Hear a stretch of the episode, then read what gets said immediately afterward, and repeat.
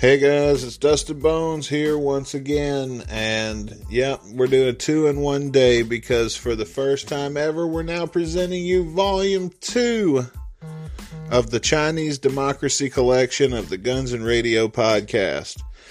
Well, you know, we couldn't just celebrate with the collection that we'd already previously released, so we thought we would do it again. So now we're bringing you the last three songs from the album that we reviewed. So hopefully you'll join us as we celebrate 13 years of this awesome album with every single song we've reviewed all in one easy place to find. And you know what? Hopefully in the future we'll have many, many more to come. So with that, sit back and enjoy the Chinese Democracy Collection, Volume 2. The taste of Joe Exotic. I'm gonna tell you that. I don't want to taste any more of them.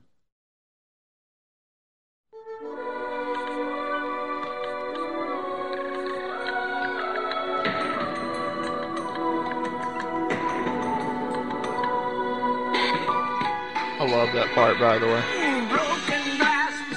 I like the Yeah, whole feel of the song, The middle. the whole feel of it. I just feel like it's very like epic from beginning to end. Yeah, I agree. I can agree with that. Like, it's got. I hate to call them verses because it doesn't really follow that format too much. Yeah. There, there's one thing that keeps the song from being perfect for me, and I'll talk about when it gets to it. 'cause Okay. I don't want to. Yeah. hmm Yeah. I was gonna say even speak on the intro, like especially the intro and like that outro with the that sort of like choir there for a few seconds, a little bit of orchestra layering in there. I'm glad they added that to the final mix because like hearing Yeah. previous demos of it, it like the previous demos like if you heard like the 01 or like an 06 demo like from like the leaks or whatever, um, it it sounds almost there, but it's not the same without like those like that Without the intro, that outro. vocalizing? Yeah. Yeah. Yeah. Yeah. with like that orchestra and the choir. That's like the the icing on the cake. I would like I'd call it. Yeah, uh, that that that adds a lot to me too. Because like, uh, I always called it the angel voice. I didn't know what to call it. To me, it always Mm-hmm. Yeah, made me very- think of yeah. like angels Angel and voice. shit. So I always Mhm. said the angel voice. But uh, I remember to me, the first time when me and Rick were going to see GNR all these times, one of the show, every show, I would be like praying, please, let's either have uh, "There Was a Time" or "Dead Flowers," because I loved those two songs. They were both so rare, equally rare at that point in the Mhm. set list, that uh, either way it would have been a special show had they played those. So after I got Dead Flowers, I was always like, "Oh, let's do There Was Time," and I never thought they, that we would do it, that we would ever get to see it. And then the first night that we went to Vegas, they hadn't played There Was a Time, but like they they played it at the XM show, but they didn't play it on the DVD. And then after the XM show, they didn't play it again for that residency until the last two nights. And Oh, uh, really? oh yeah. so I thought, and they would do that a lot. I was noticing that pattern. With there was a time how they would play it a lot, and it was like at a batch of shows I had no intention of being at. Then when my shows would come along, they'd change it to Riff Raff or something. oh my god, I forgot about Riff Raff. Uh, yeah, and so um, we're sitting there, and uh, I don't remember what song come before that, but I know the the lights went off, and uh, I was with people that I've been, you know, fucking gambling with and shit all day. We had a huge group of us that were all together in the front row and had been together all day, and uh, we all started chanting. There was a time in unison, and uh, like. You see them moving around. Like I don't know if that had anything to do with it at all. I t- part of me wants to tell myself it does. Yeah. Like maybe they did that because of us yelling it so much, but uh, in reality, probably not. Let's just be real. but uh, anyway, when the when uh, the angel voice started and that that purple at the time the lighting scheme was purple started slowly rising up on stage, dude, that fucking pit exploded. and uh uh the only thing I really heard after the angel voice I could hear the music sometimes, but was mostly the crowds just going like broken glass and cigarette. You know what I mean? Mm-hmm. That's awesome. Oh, that's awesome. But yeah, so I've got good memories tied with, and the fact that it's there was a fucking time. I think we can all agree that this is one of the best songs ever. Oh yeah. It's up there. It's up there. It's a really fucking epic song, and it, like I said, there's just one thing for me that kind of halts that, but it all around it's insane. All right, let's go back.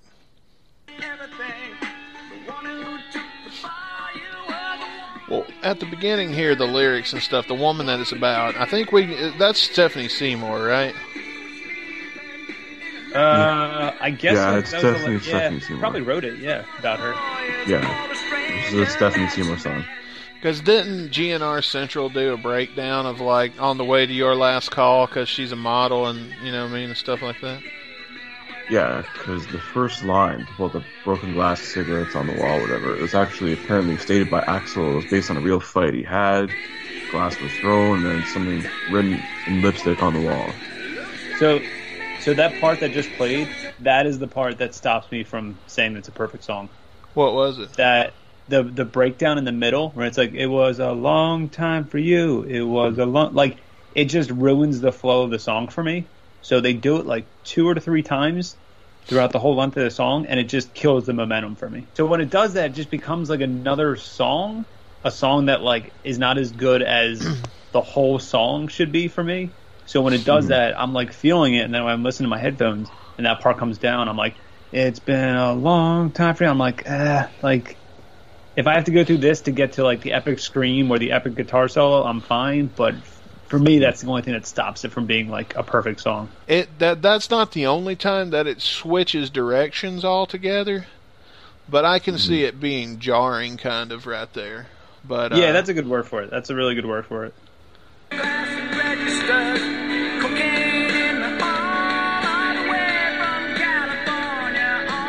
to me the when it gets back into the flow that you're used to that it sets up at the beginning, right Yeah. there. To me, that's kind of like the solution to the melody. I agree. So like while it does jar you, it brings you back on course. But then here in a minute we're going to change course altogether.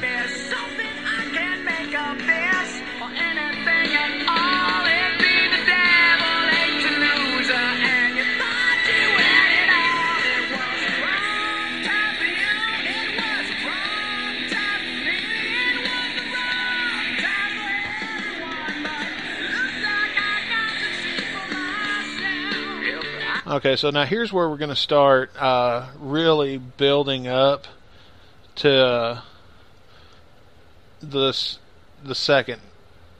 What's the word I'm looking for? Act of the song. Part two, Yeah. I guess. Basically, Yeah. the second half, like that bridge, and then it, yeah.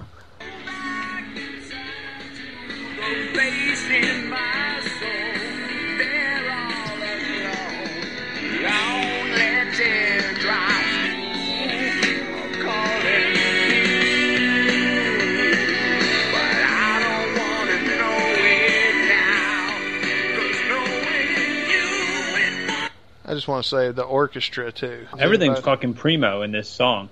Like Dude, yeah. the build up, once it gets to the point where yeah, he's screaming in the background behind all of the instruments, it's just you like euphoric in a weird way. hmm Absolutely. Yeah. Do we know if The this orchestra, is yeah. is that a legit orchestra or is that synthetic? Um, Knowing there's him, it's probably There- synthetic. There's there's both because I, I have the liner notes here from the album. The orchestra is credited to uh, Marco Beltrami and Paul Buckmaster, but there's also a synth orchestra that's done by Dizzy Reed, Axl Rose, and Chris Pittman. Oh, okay, that's really cool. Yeah, and also the Mellotron is also done by Chris Pittman. Ah, nice. Yeah, so like we give Pittman shit, but like he was very like A good influential in the Yeah. sound of this album. Like absolutely. Yeah.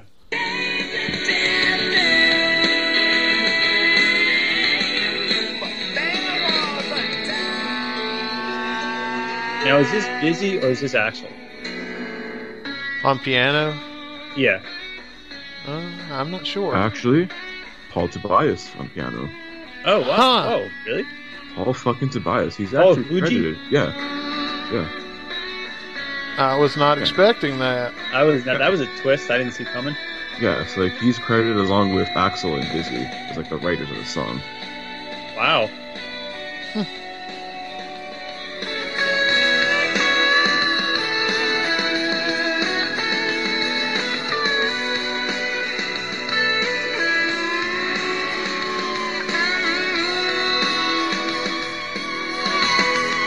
Here we go. Here we go. Here we go. Yep.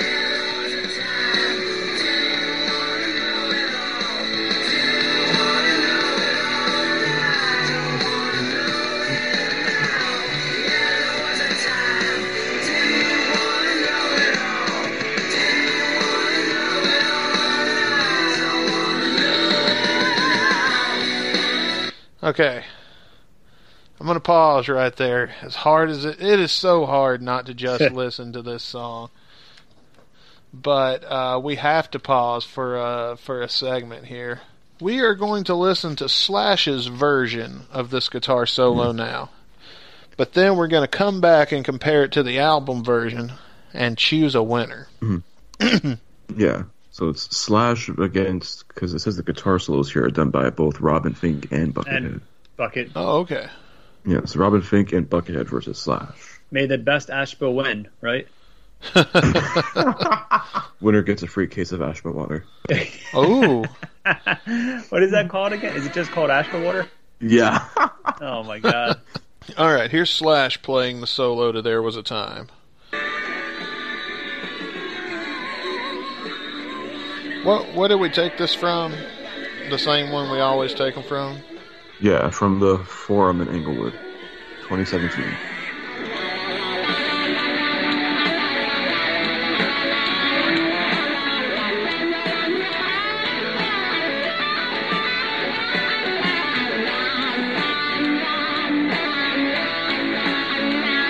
I'm not feeling it.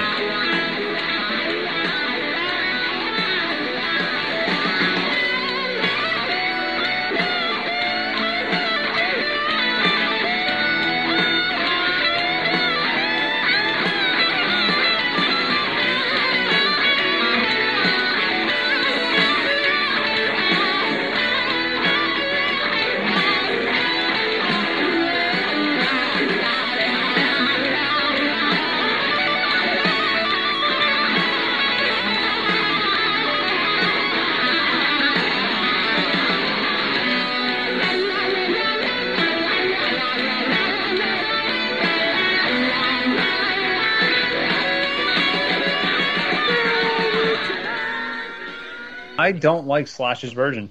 To me, it kind of sounded like somebody was trying to play the guitar solo to "There Was a Time" that doesn't know how it goes. Exactly, 100% I agree. And I think that's like Slash with a lot of these ChiDem songs. Like, there's a couple where he does like his own like take on it, and it's interesting. You know, like with uh, like ChiDem or Better, when they do those, that those couple songs live, they're really good. But with like the other like 60, 70 percent of the, the ChiDem songs they played, not really. I don't know. It just does not doesn't it the same way.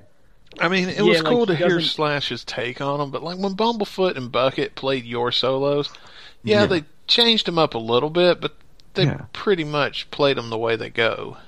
This Yeah, is not exactly. yeah. This like Slash wasn't made for Chinese democracy. Like his like, Like- typical like guitar sound and his style was not made for this album. And you I know he agree. could That's do it. point. He's he's Yeah. fucking Slash. He just wasn't made for this vision, and like there's a reason why he wasn't part of this album. And that's why he got that fax in 1996. What fax? Mm-hmm. The fax that he got fired, remember? Oh, Or, or he fucking quit the band every other week. Oh, or he quit, yeah, whatever story, yeah, whoever's autobiography is right. Whatever. Sla- Slash doesn't want to say it, but he's got just as big of a fucking ego as Axl does. yeah, yeah. oh yeah. Just I don't know why people liked him more. All right, now let's hear the version we all know and love. Back to the album. Yeah.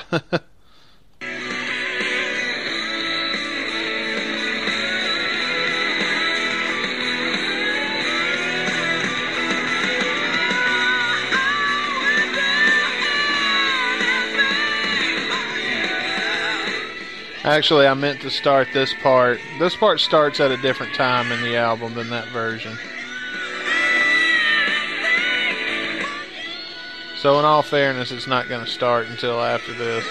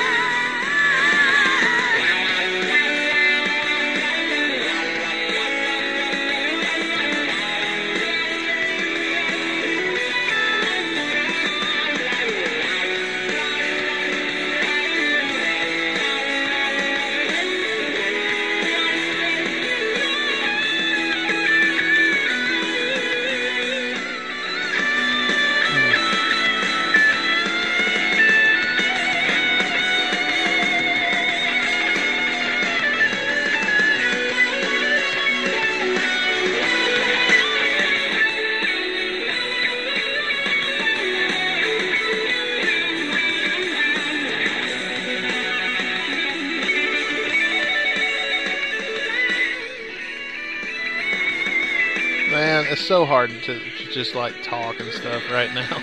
Yeah, I just want to listen to the solo. Yeah, I do too, but we're doing a outro go. podcast, and I don't know how much of this is cool for us to just listen to. I'll give it up just a minute.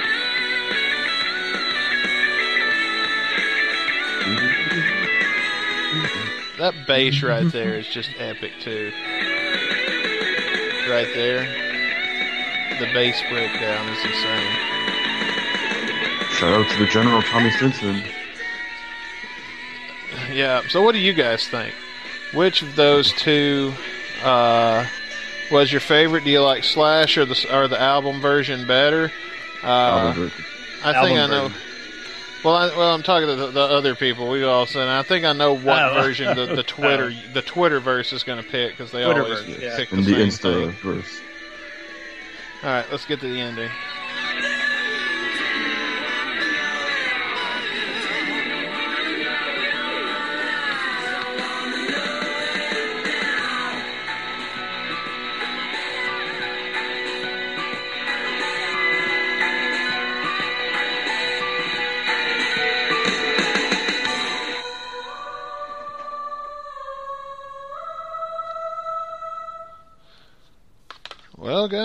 Done. There was a time now.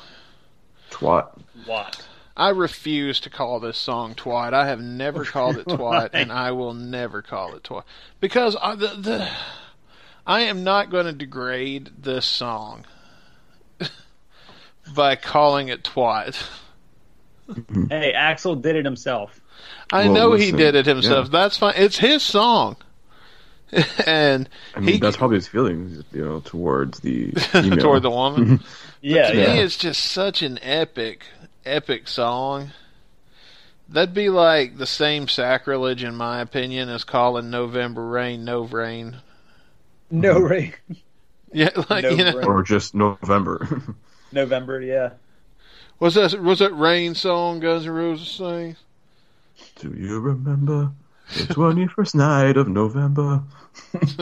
That was it. re- remake. Uh, anything else anybody else wants to add to There Was a Time? Um, I was gonna say I like I just like was like thought of this now like that sort of like from the first solo onwards like after the bridge it kind of reminds me of like you know if you've ever listened to a lot of like thrash metal especially like Metallica where it would build up and then like the last like two minutes where it, like just completely like flips the script on the song that's Like kind of what it reminds me of yeah kind of like that. Or like uh like a seek and destroy where you're you're used to the same riff like the first like three four minutes. And then And then like it it, just like it just flips the script and it goes like super fast pace. Kind of like um oh day that never come it was like kind of like that where it's very like slow paced and then it goes like fucking like off the rails like super fast. That's what it kind of reminds me of like that like the last like two three minutes of like thrash metal where it's just like we're going fast now. We're just gonna like fuck this shit but like in a good way to me, what I can say negatively, uh, like Dan made some good points about how the the chorus is a little jarring for the verses at the first section. Um, To me, what I don't like about the first section is uh, the lyric about "near the man that you gave head," because for such a song where everything else is such perfect, so perfect, there's a way to make that more elegant. Yeah, it's kind of grimy. Yeah. You know what I mean? Like to, you can say something like that, but there's a different approach that I think could be could should have been taken for that lyric considering but I mean fuck you're, when you're writing this you don't know if you've got a hit on your hands, you know what I mean? Like you're making it Mm-hmm. probably for the artist is making it for himself first. Yeah, absolutely. Yeah. I mean, but like that's probably my only bitch about it. Like, uh, like you could say near the man that you brought in, and that would make that. That would make that, or the man that you took in, or some shit like that. You know what I mean? Like, there's Mhm. ways of going about that to make that part a little less trashy, and. uh But I mean, in my opinion, what happens next after that completely forgives any slips. hmm Yeah, I agree. has. Yeah, even the the parts I don't like, everything after the second time they do that like jarring like long time for you, everything after that just wipes that away. Cuz it's just on a roll. It goes off the rails, but in like the perfect way. Yeah. That's that thing everybody with music theory is talking about Guns N' Roses, how they're always right there at the edge of going off the rail. and Yeah, yeah. Pretty yeah, pretty much. Yeah. it does reflect Yeah. that. Uh, ratings, Dan, do you want to go first? Since Uh, I'm definitely going to say a four if I do if I have to do solids, a four point five if I can do halves because that one thing really ruins it for me listening to it a lot more. Sure, sure. Unfortunately, because when I do listen to it, I'm like, holy shit, this song's epic. And when I saw it live, I'm like, this fucking song's amazing. But it just it kind of like it just kills me a little bit the the parts I don't like. Chris, yes, uh, going on that, I can like can see I can see like your point, Dan, on like that like first chorus hits, but I, to me, I feel it's more like like like it's like it does kind of throw you a bit off kilter, but I think in a good way. Like if you're listening to the song, it's not like you know you're listening. It's like oh, it's very like soft, whatever, and then like you know the song sort of kicks into a different gear. You like you know like uh like shit's about to like happen basically. So your theory is it's essential for that to do that in order for the song to be better. to kind of act, I think, as yes, uh, no. Yeah, what's the word I'm looking for? Prelude, if you will. Uh, give you a uh, Yeah. foreshadowing.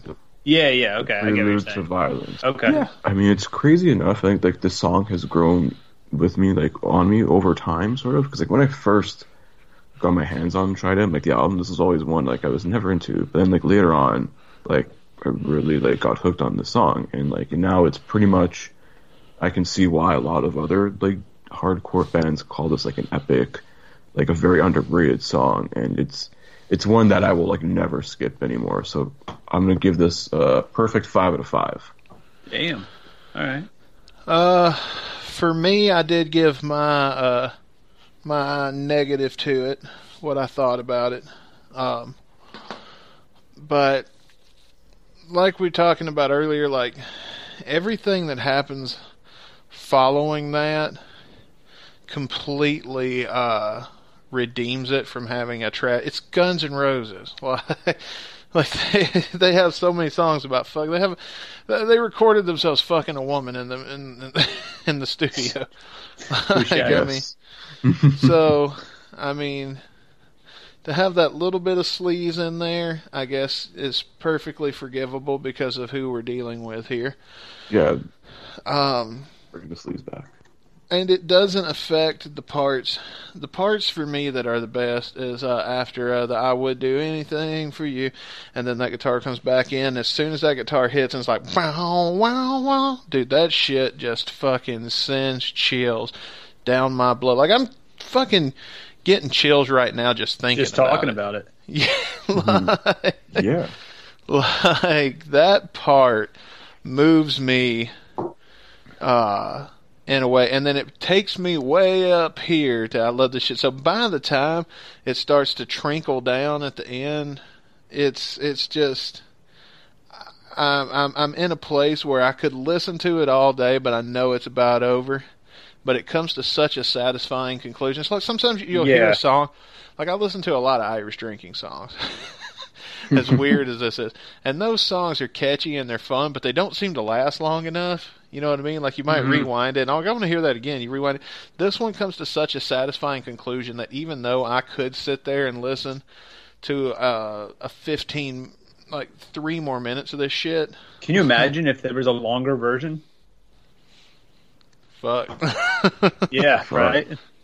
Yeah. But like the conclusion when it comes because it starts with Angel's voice and then it ends. By the time it gets to that dun dun dun dun dun, and the the musically you get that solution, but then you get a a second solution to everything at the final end when the when the with the outro with the voices. And uh, live, the song sucks.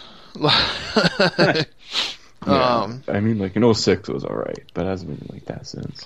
but on the album, I feel like it's one of the most, uh, if not perfect, definitely closest to perfect uh, songs uh, I can think of.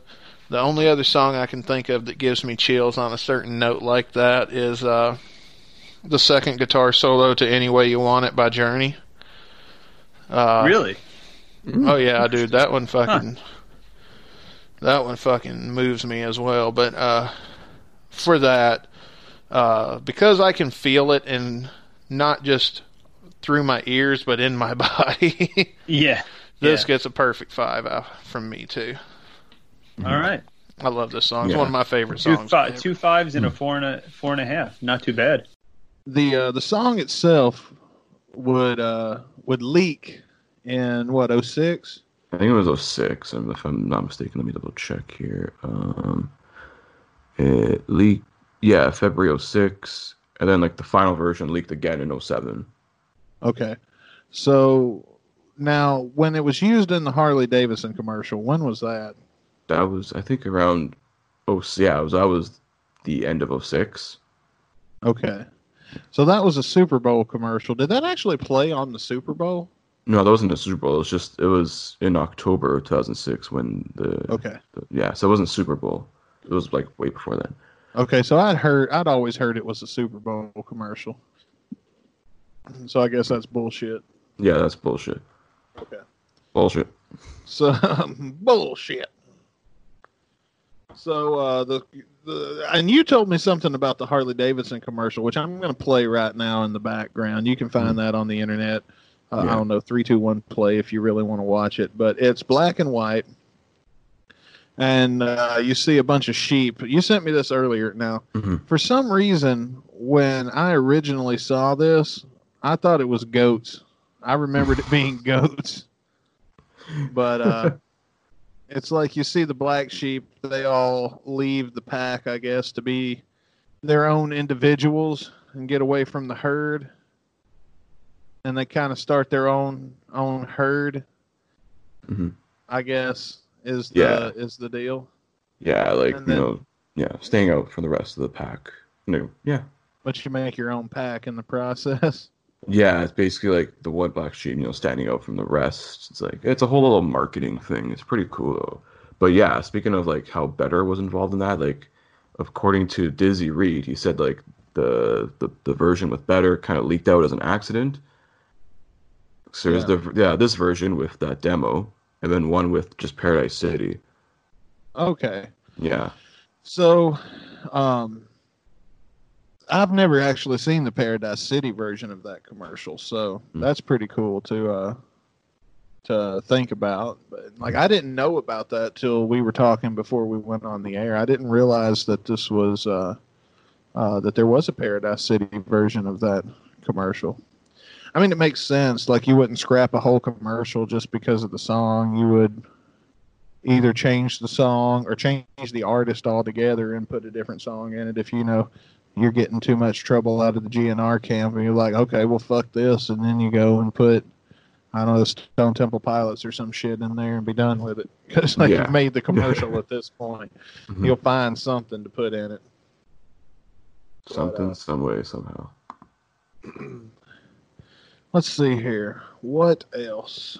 What else? It debuted live on May 12th, 2006 at the Hammerstein Ballroom, and uh, according to uh, Wikipedia, it has been played at almost every show ever since. And uh, during the Not in This Lifetime tour, a new version of the song has been put together and arranged, including which intro, which has an additional intro. You probably heard that at the beginning of this podcast, Mhm. uh, featuring Duff and Slash, which I mean, it's really cool that they're that they're um, that they're there. Slash and Duff are there for this song because uh, we're gonna get to that in a little bit, and we're gonna do a, a guitar battle when we get into the uh, the actual review. But um, I mean, I don't um, I don't really know of anything else we could uh, talk about other than, like I said, the song is the hit from. Uh, Dude, the hit that it should have been, to be honest, because this is probably the best song off the album. In my opinion, it is. oh yeah, like it's it's. If GNR had a new greatest hits record come out, Better would definitely be on that. Yeah, I would throw this and I'll throw the title track, sure, and probably like There Was a Time. Oh yeah, I'd say those three from this album. Maybe if you want to include Street of Dreams, but like those are the only three or four you really need on there. Yeah. but with that, excuse me, but with that, you wanna um, you wanna listen to the song? Fuck yeah, let's do it. Let's listen to the song. We're gonna listen to better. We've watched the music video. We normally don't do it like this. We normally either do um, one or the other, but this time we're gonna listen to the studio version. Hell yeah. And then when we get to the guitar solo, we're going to pause the studio version. We're going to switch to uh, the live version, and then we're going to have the guitar battle in the middle of the song. Yes, and we will put up a poll for that, and you guys can vote. Yeah, you can vote. We're going to tell you. We're going to tell you what we think. Oh yeah. We're the judges here, man. Don't get it twisted. Fuck everyone else. Well, jeez, wasn't going to go that far, but okay, yeah, fuck them. Yeah. We'll tell you what's good. Fuck them all to death.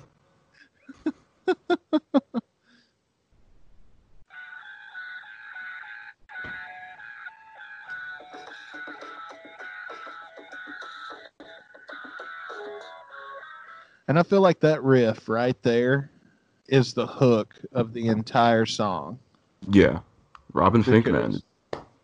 Yeah. This is this is his tune. That shit is beautiful. That's the only thing that disappoints me about them redoing it for, to with Duff and Slash, like almost completely gutting the song and doing a whole new intro, is because that intro right there is all you need. Like, Yeah. everything else just feels like a little bit extra, in my opinion.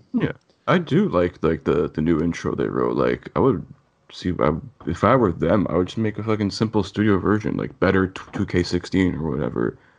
With that like little intro, you got the update the backing vocals on there, dude. Even if you just have the same Axl vocals from two thousand eight on there, fuck, that's all. That's it. That's all you need. Oh yeah, dude, that would be great. Maybe some fan out there. Someone has remade it. and Everything. I do have it somewhere. But, like someone, it was on YouTube, and it probably got fucking taken off or some shit. So I don't know. Yeah. Moving on.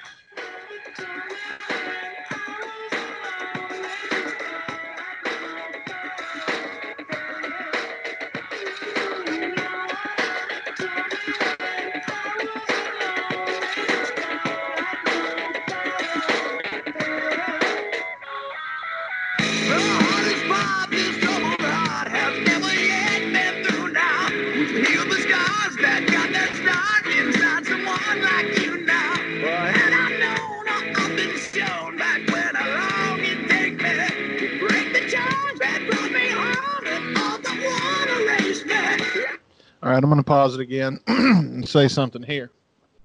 Lyrically wise, this song is some of the best, like, poetry is the best word I know how to describe it because I use this song as an example in songwriting when uh, I'm talking about a song, like how do I word this?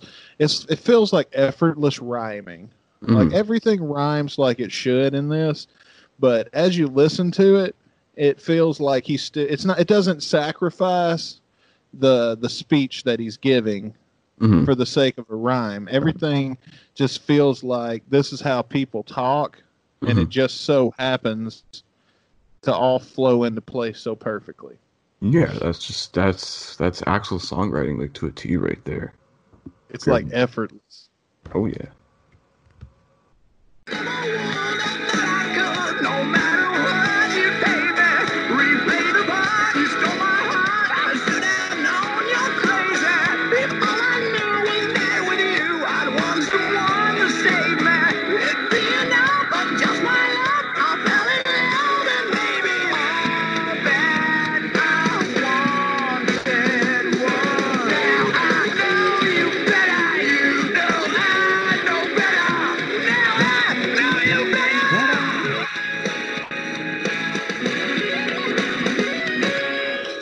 That bridge right there with the guitar too.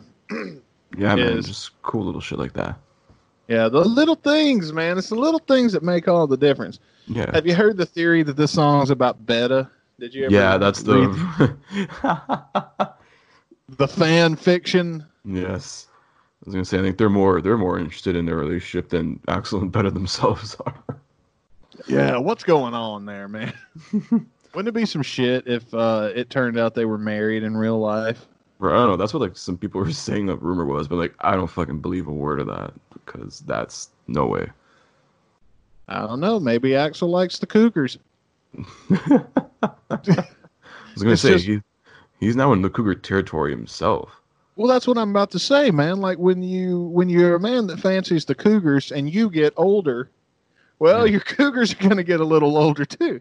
Damn right. Even if you do kind of look like you know your average lesbian, it's all right. Some some chick will still want to plow you.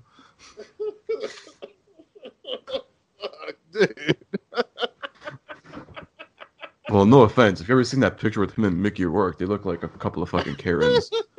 I'm sorry. I mean, You thank goodness uh, he like did like the John Cena and like cut his hair a bit there, so like he looks not as lesbian now, which is good. You know who I think of when I think of somebody that looks like your lesbian aunt?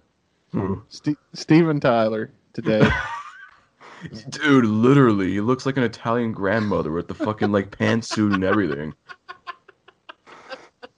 Like right, like neighborhood watch, like on the porch talking shit about everyone. It's like, did you see that?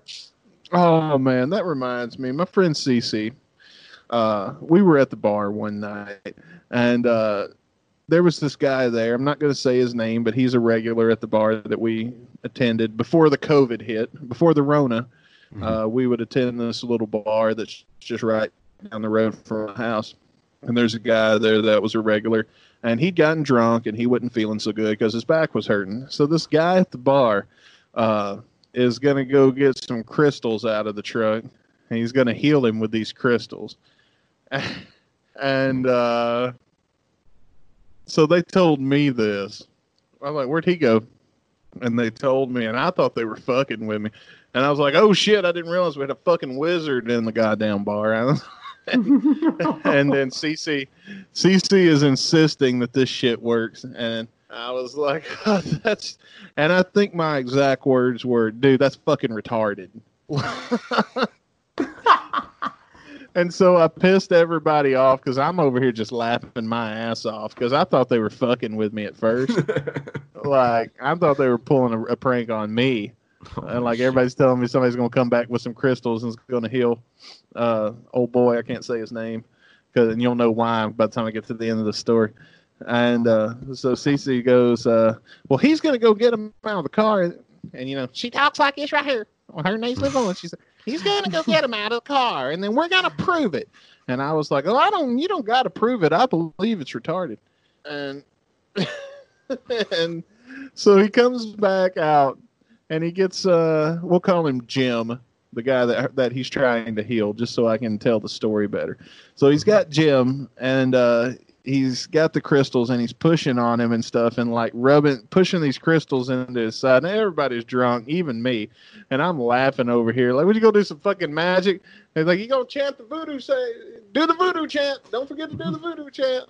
And and uh, while he's pushing these crystals in his stomach, Jim shits his pants.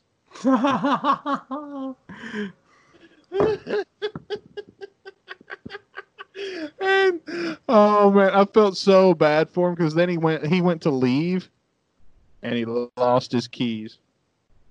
So he was gonna have to go back in the bar after shitting himself Oh my god. and try to find his keys.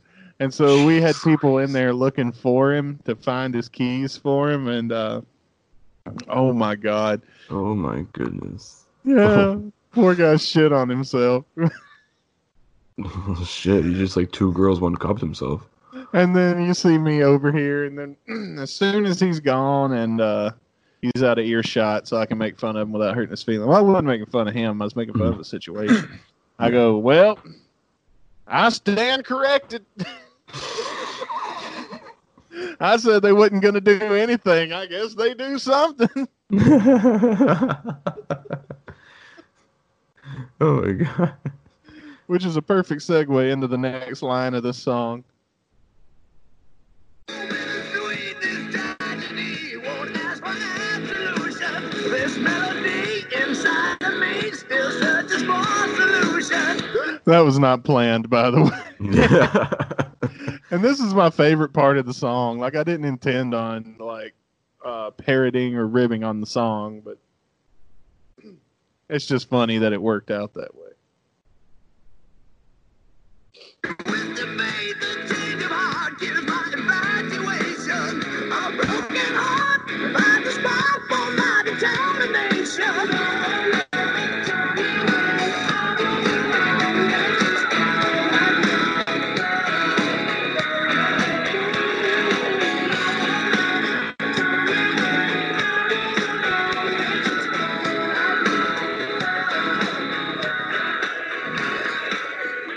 This is definitely one of those that's hard to not just listen to the song.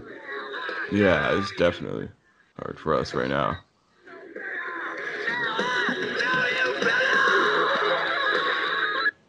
Okay, is this the guitar solo? Yeah, No, this is right here. Yeah, yeah, this is the Gotta do the "I never wanted you to be." That's so-" after that.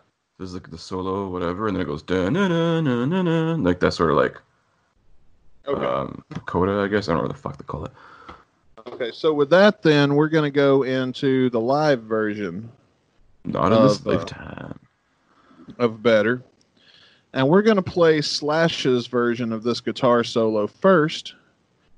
And uh, man, we need a guitar battle. Uh, Uh, we, yeah, we do one of those. yeah, If we find one, you know, we'll definitely. yeah, we'll slip it in there somewhere. You guys get it. It's time for a guitar battle. It's time for a death battle, y'all. Did you ever, uh, Oh, we already get uh, what's it, Boomstick and uh, have you you have you ever seen Death Battle on YouTube? I don't think I have. No. Oh man, it's great. It's always like like one of them's like Superman versus Goku, and uh, then they like that. That's just the one I can think of off the top of my head. And then they do a uh, a whole build up on it on how uh, the um, like they give all the stats and the superpowers and shit like that of the individual fighters. Hmm and uh, they give like a bio and what like a tale of the tape from each one and that's most of the video. And then the battle itself is uh, usually 8-bit video game style hmm that you see it go down. Sometimes it's like 3d video game. I think it really just depends on what kind of mood they're in. I'm gonna go through some other uh, facts, sort of, you know, looking through the the liner notes I've got here. okay Yeah, so you can see this is uh, so red. bleh, Fuck, can't speak now. Writing credits go to Axl and Robin Finck, and as we look forward through here, uh, so guitars, Robin Finck, motherfucking Paul Tobias, Richard Finally. Fortus, Buckethead, and Bumblefoot. So basically, if your name is Slash, Izzy, Stradlin, or Gilby Clarke, you do not play on this song. Yeah, yeah, but everybody else in their damn Everybody. dog did. Literally. Bass, Tommy Stinson. Drums, uh, oh, Brain, both Brain and Frank. So they probably split their parts equally, whatever. Um, keyboards, Robin Finck, Dizzy Reed, and Chris Pitman. Wow. Oh, nice, nice. Background vocal, background vocals, Dizzy Reed, Tommy Stinson, Chris Pitman. Guitar solo, Buckethead, and Robin Finck. Okay, so it's a it's a combination of the two. Yeah. Well, that's cool. I didn't I didn't realize that. So Yeah, and Finck had a lot to do with the song. He was part of the arrangement, the drum arrangement itself, and even this is your digital editing. He was a part of too. So this is like his this is his fucking con- best contribution to the album. so here we go. We're gonna go. I've got it loaded up. We're ready to go. Let's listen to Slash's version of the solo, and then we'll go back to the uh, we'll go back to the album version.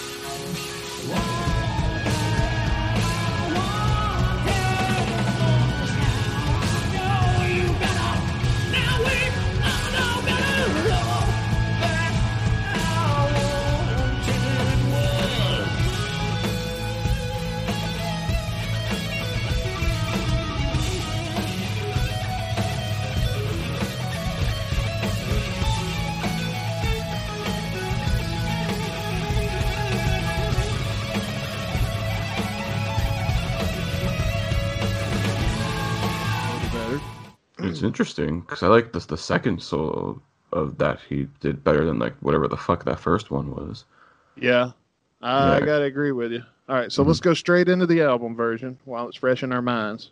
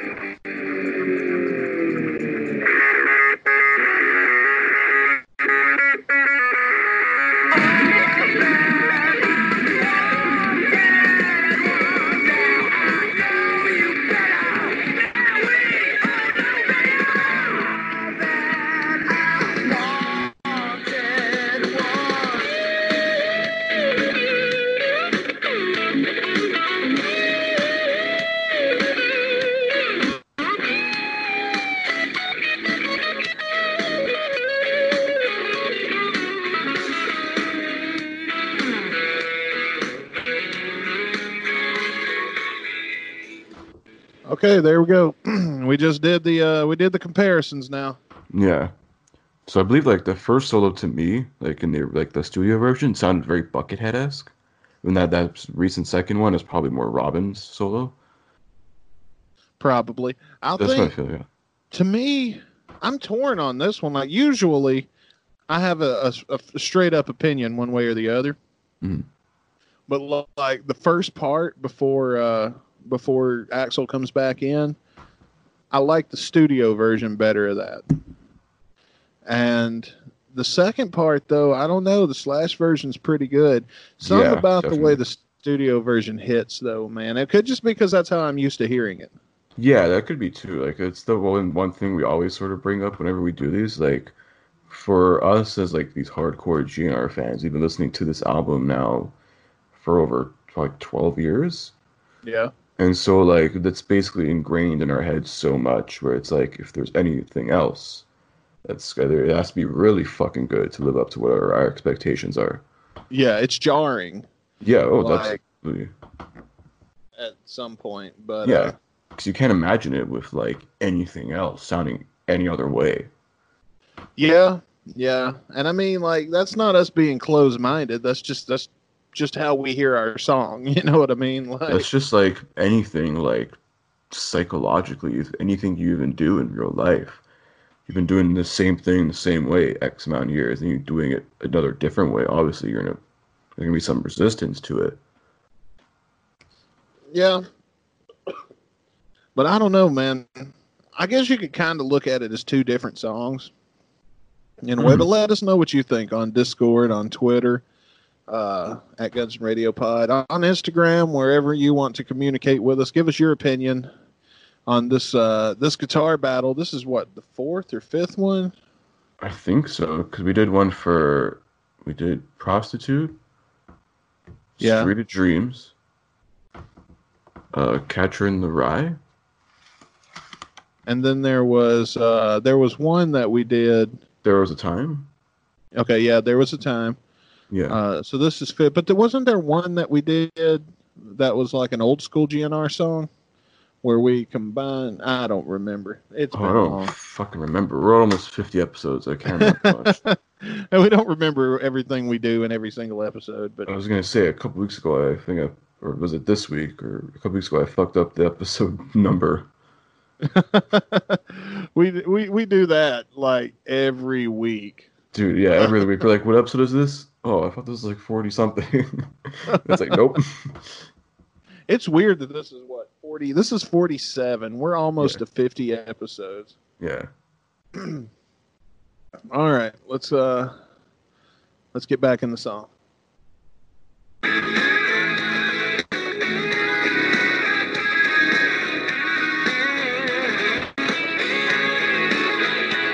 I love this outro part here. Love it.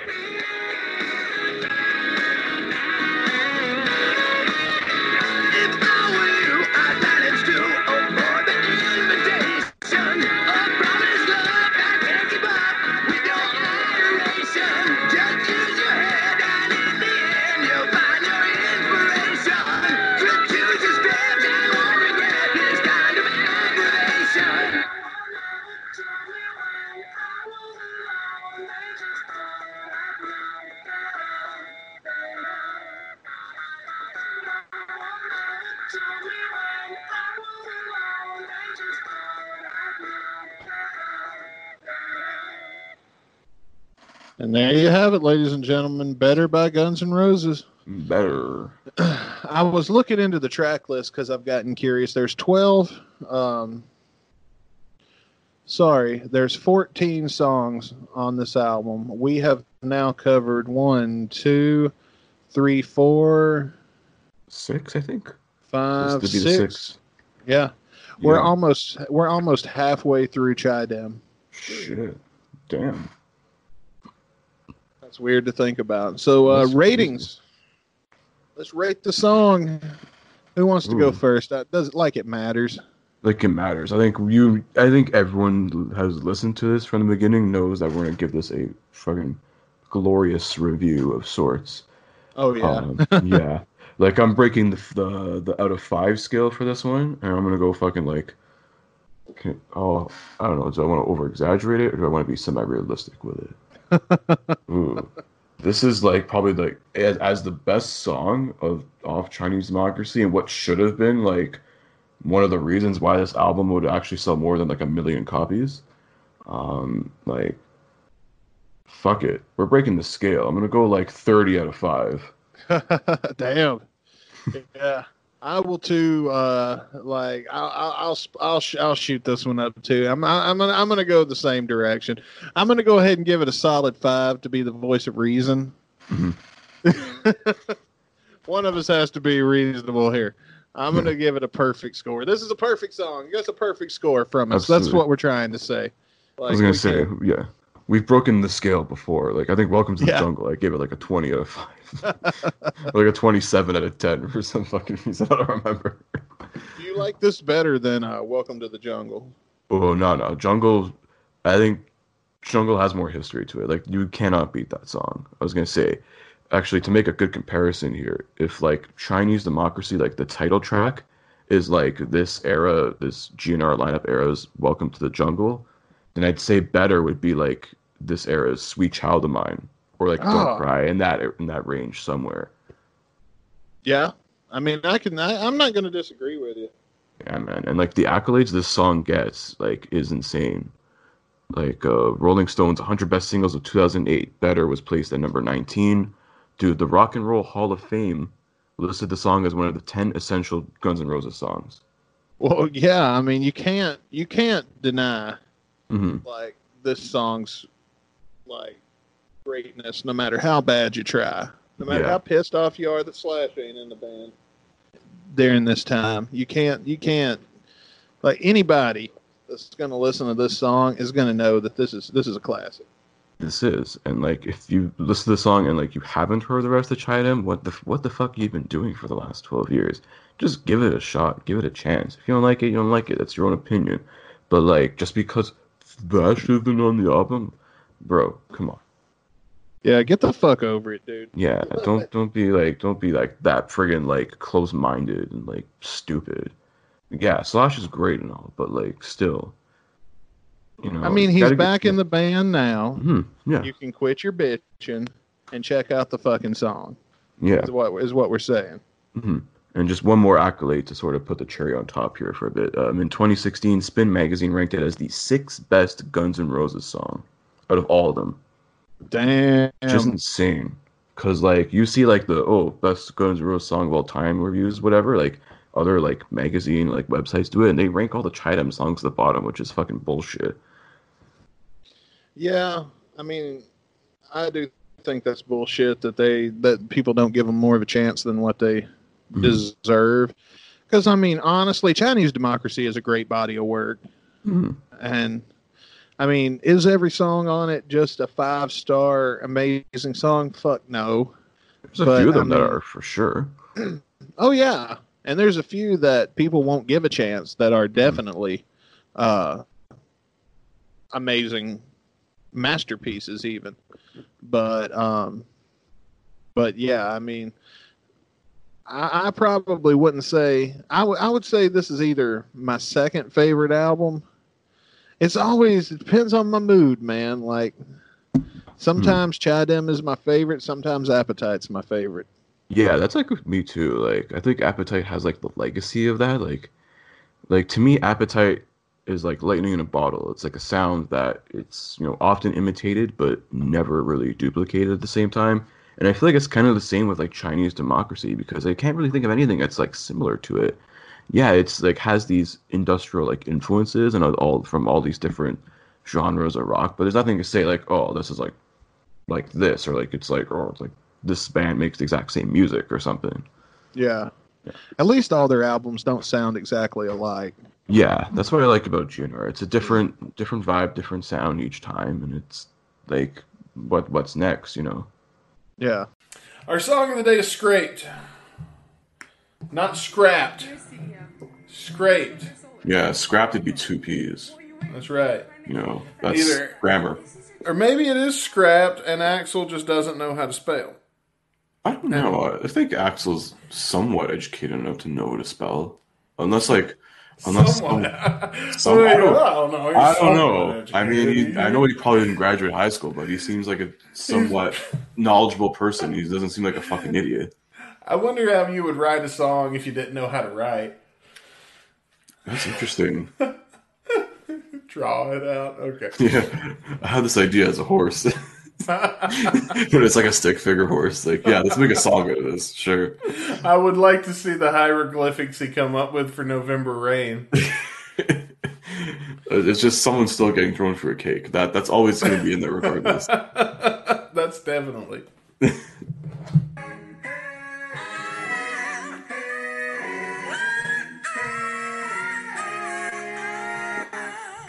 I just want to point out the layers of vocals in Yeah, this in this part. Like there's there's the bass. You've got all of your layers covered here, and I believe that's probably Axl. it is actually. I'm looking into it. This is the vocals. Covering. They're multi-track several times, especially that intro. So it's basically just layers upon layers of Axl just probably singing different keys, and they just Pro Tools the shit out of it and put it all together like that. Nice.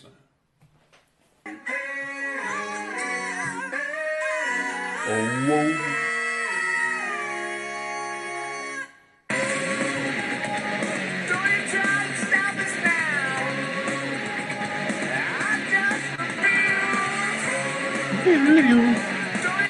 So who's uh, who's on the guitar in this one? Do we know for sure?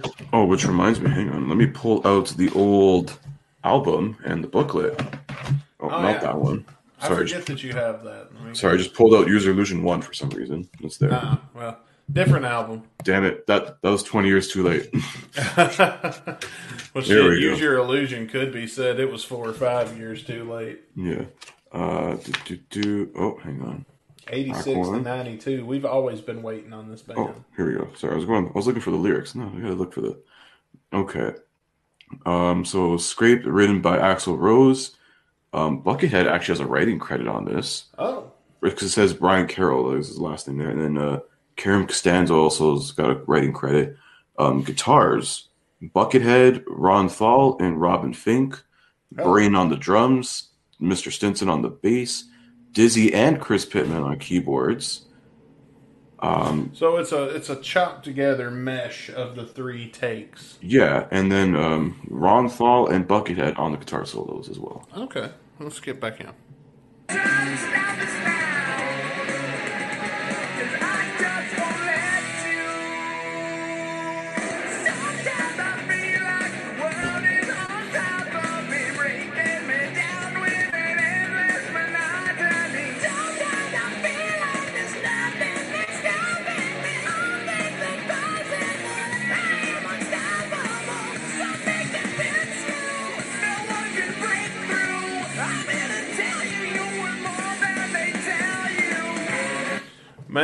I gotta say, this is probably an impossible song to replicate live.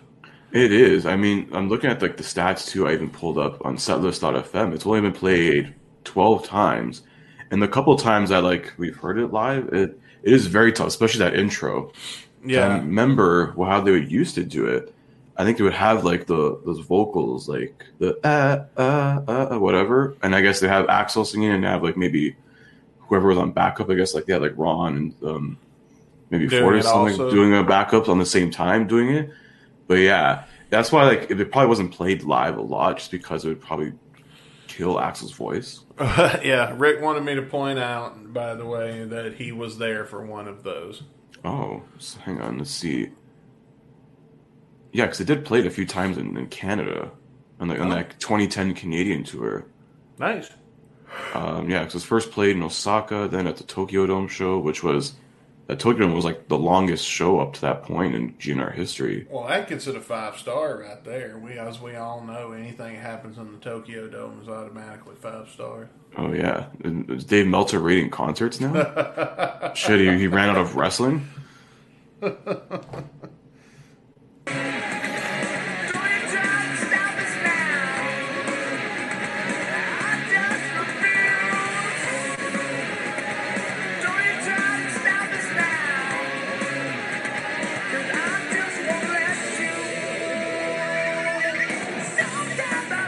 Buckethead right there. Oh yeah, no doubt. Yeah, this is a Buckethead song.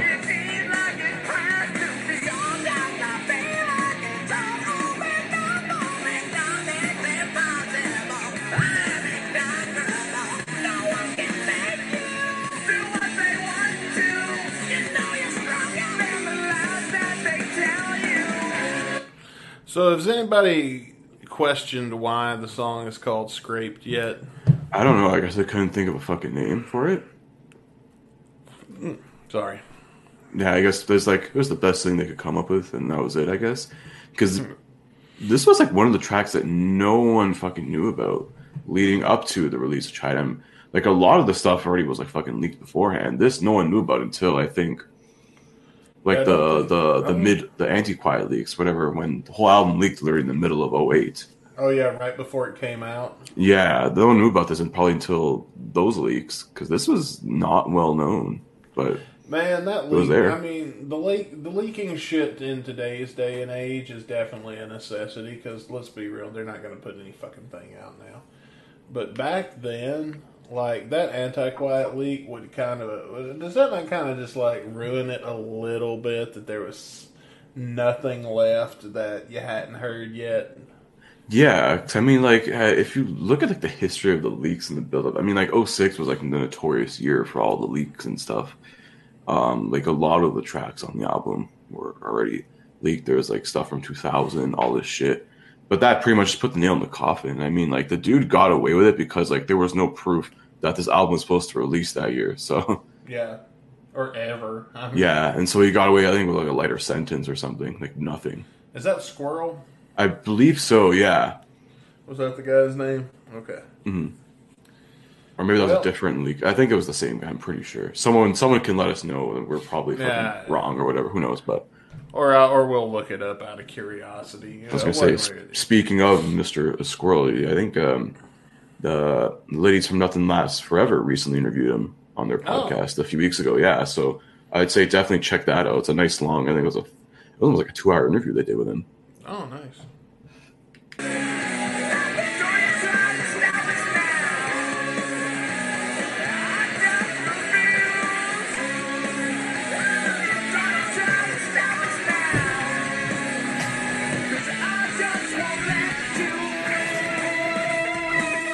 All right, get some guitars.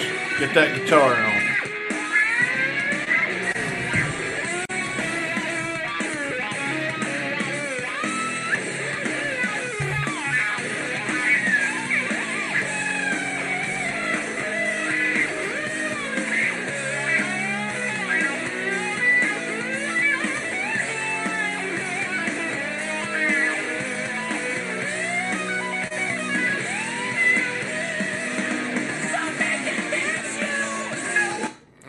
Solo. That was. And uh, we still got about another minute of song left, so I'm going to hit play one more time. Alrighty.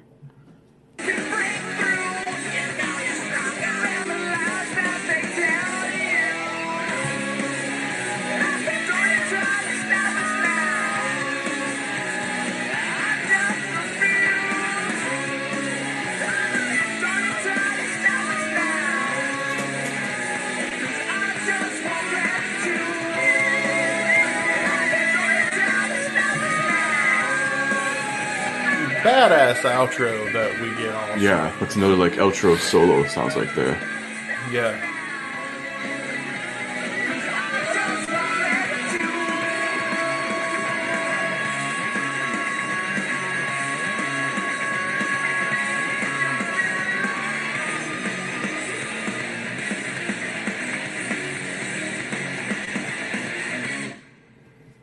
That's it. That's scraped, man. Scraped. It's in the history books. Yes. We did scrape. So, We did it, and that yeah, track number eight off Chinese Democracy. That's actually I think the eighth song we've covered off this album so far. is it? What all have we Sweet. done? We've done better. Street Okay. of Dreams. Um, we've did. There was a time. Catcher in the Rye. Uh, we just did Scraped. Uh, Sorry. Uh, Madagascar and Prostitute. I forgot about Madagascar, but you're right. We we're almost done. How many do we have left? Like three? No, that's well. This is what number eight. I think we're a little over halfway through the album. We got now. Chinese democracy. We we have yet. Shackler's. Shackler's. Shackler's. Um, have we done? Yeah, we done Street of Dreams. Um, Yeah. If if the world, Riad, If the world Riad. IRS, and I think this I love. Yeah, we hadn't done this all up. Okay, so we, we, we still got plenty of Chinese democracy. We still got at least five tracks. I love that fucking album. So Oh, I'm dude, it is a excited. very underrated piece of art, and I will say that until I'm blue in the face. Oh yeah. So going on to that, let's uh, give our final thoughts on Scraped. You want me to go first? You want to go first? I'll, let Um, you I'll pick. go first on this one. This is like the for something that like no one like no like fans knew about. It's not a bad song. I mean, Still don't. yeah, I was gonna say like it, it's it's not a terrible song. Is it like the best song on the album? No, but um, it, it's still really good. Well, I you know this is one I would always kind of like skip through sometimes beforehand, but like it, it does grow on you over It over does. time for sure. Like and it's just a good good uh fun straightforward rock song. It's there definitely with the you know nu metal industrial sort of vibes in there. Especially this is like a it's a totally a buckethead song. There's like this and like like Shackler's is a pretty much like a fucking huge like a buckethead song through and through on this album. Like this these two for sure are like the ones you can say like Buckethead had a hand in like really creating these ones.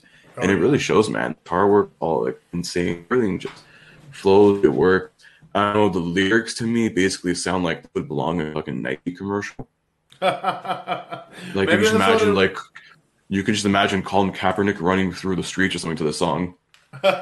just the lyrics like nothing's impossible. I'm unstoppable. You know, like those like Maybe that was the idea. I was like, well, we'll try to put this on the record, and then if we don't come up with anything better, we'll sell it for a fucking Nike commercial. Maybe yeah, they should have put this in the the Harley Davidson commercial. It's not fucking better. I know that was. yeah, that didn't make no sense to me. Either.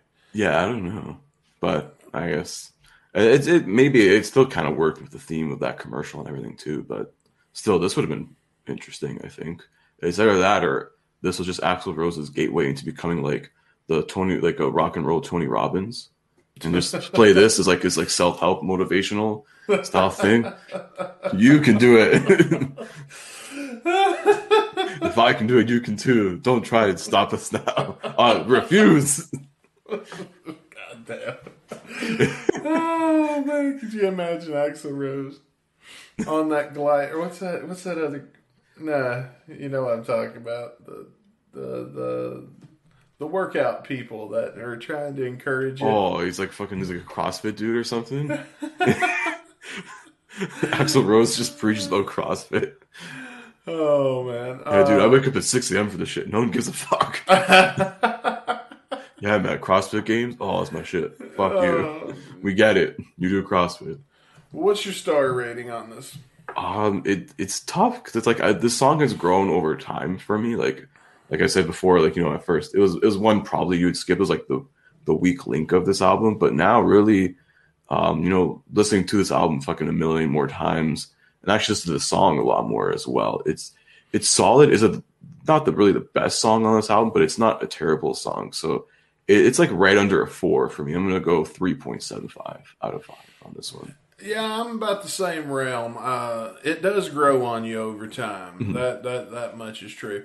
I do agree that much. And but um, for the, the the for the very very most part, um, when you first listen to it, it's like it don't it doesn't really leave a lasting impression. Kind of like Mm-hmm. if the world when you're listening to the album from start to finish.